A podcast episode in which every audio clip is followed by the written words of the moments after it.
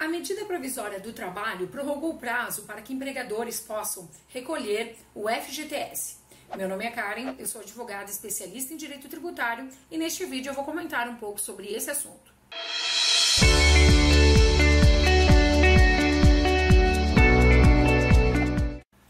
Em decorrência da pandemia que se alastra pelo país, foi editada pelo presidente da República a medida provisória 927 do dia 22 de março, agora de 2020.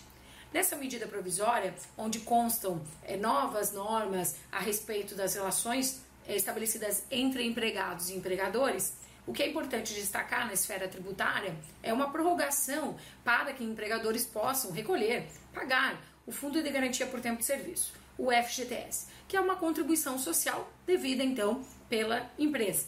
Assim, mesmo que temporariamente está suspensa a exigibilidade do crédito referente ao fundo de garantia, o que impossibilita medidas de cobrança por parte do poder público em face do empregador contribuinte.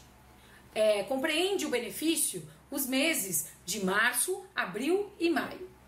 Também esse benefício abrange empresas, independentemente do número dos funcionários que ela possua, de qualquer tipo de necessidade de adesão. Então a empresa não precisa fazer qualquer adesão para que tenha esse benefício.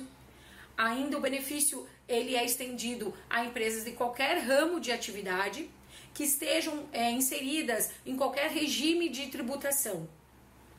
Para esclarecer, é necessário que o, o, empregador tenha em mente de que esse período, que compreende os meses de março, abril e maio, ele poderá ser parcelado em até seis vezes. Esse pagamento ele se iniciará a partir do mês de julho de 2020. Ainda é muito importante que o empregador saiba que não haverá cobrança de juros, multas, nem da taxa referencial, ATR. É importantíssimo que a empresa contribuinte saiba que deverá prestar informações até o dia 20 de junho, como uma espécie de reconhecimento dessa dívida. Se assim não fizer, estará sujeita à cobrança integral do fundo de garantia somada aos demais encargos legais, bem como terá bloqueada a certificação da regularidade do fundo de garantia.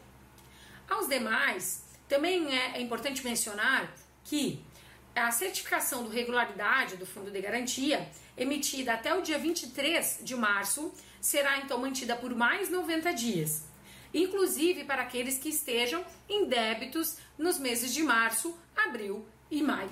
Se você gostou desse vídeo, eu peço que deixe seu like, que nos siga nas redes sociais e que se inscreva no nosso canal do YouTube para que você possa receber as informações, alterações que estão acontecendo na área tributária.